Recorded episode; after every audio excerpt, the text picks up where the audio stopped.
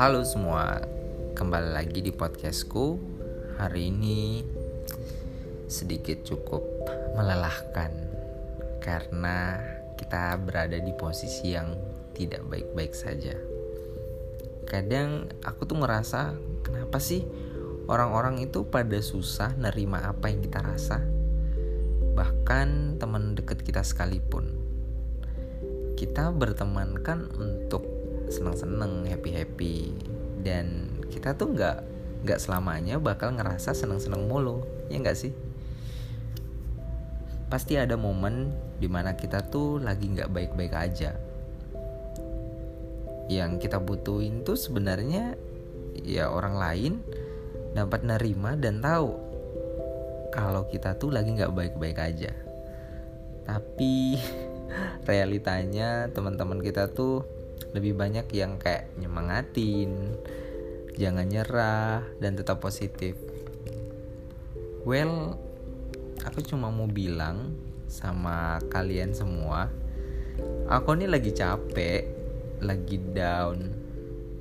Bisa nggak sih kalian lebih nerima kalau aku lagi di posisi ini? Aku terima kasih banget loh kalian udah nyemangatin aku tapi gimana ya? Namanya juga orang capek ya udah. Nggak bisa tetap semangat on terus. Kalian tuh lucu banget. Aku tuh nggak butuh well respect yang gimana banget dari kalian. Kalian cukup jadi pendengarku yang baik aja udah luar biasa banget untuk aku. Bukan yang kayak yang sabar ya jangan sedih tetap semangat di luar sana ada kok yang lebih susah dibanding masalahnya kita. Hmm, gimana ya? Ini kan bukan permasalahan siapa yang paling sedih atau yang paling susah. Cuman ya kita kan nggak bisa nolak rasa sedih dan masa-masa di titik terendah. Kita kan nggak mungkin juga ngerasa di titik terendah ini sampai berlanjut-lanjut dan berlarut-larut dan pasti ada momen di mana kita juga bakal bangkit juga dari masalah ini.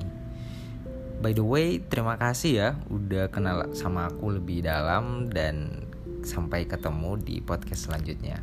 See you.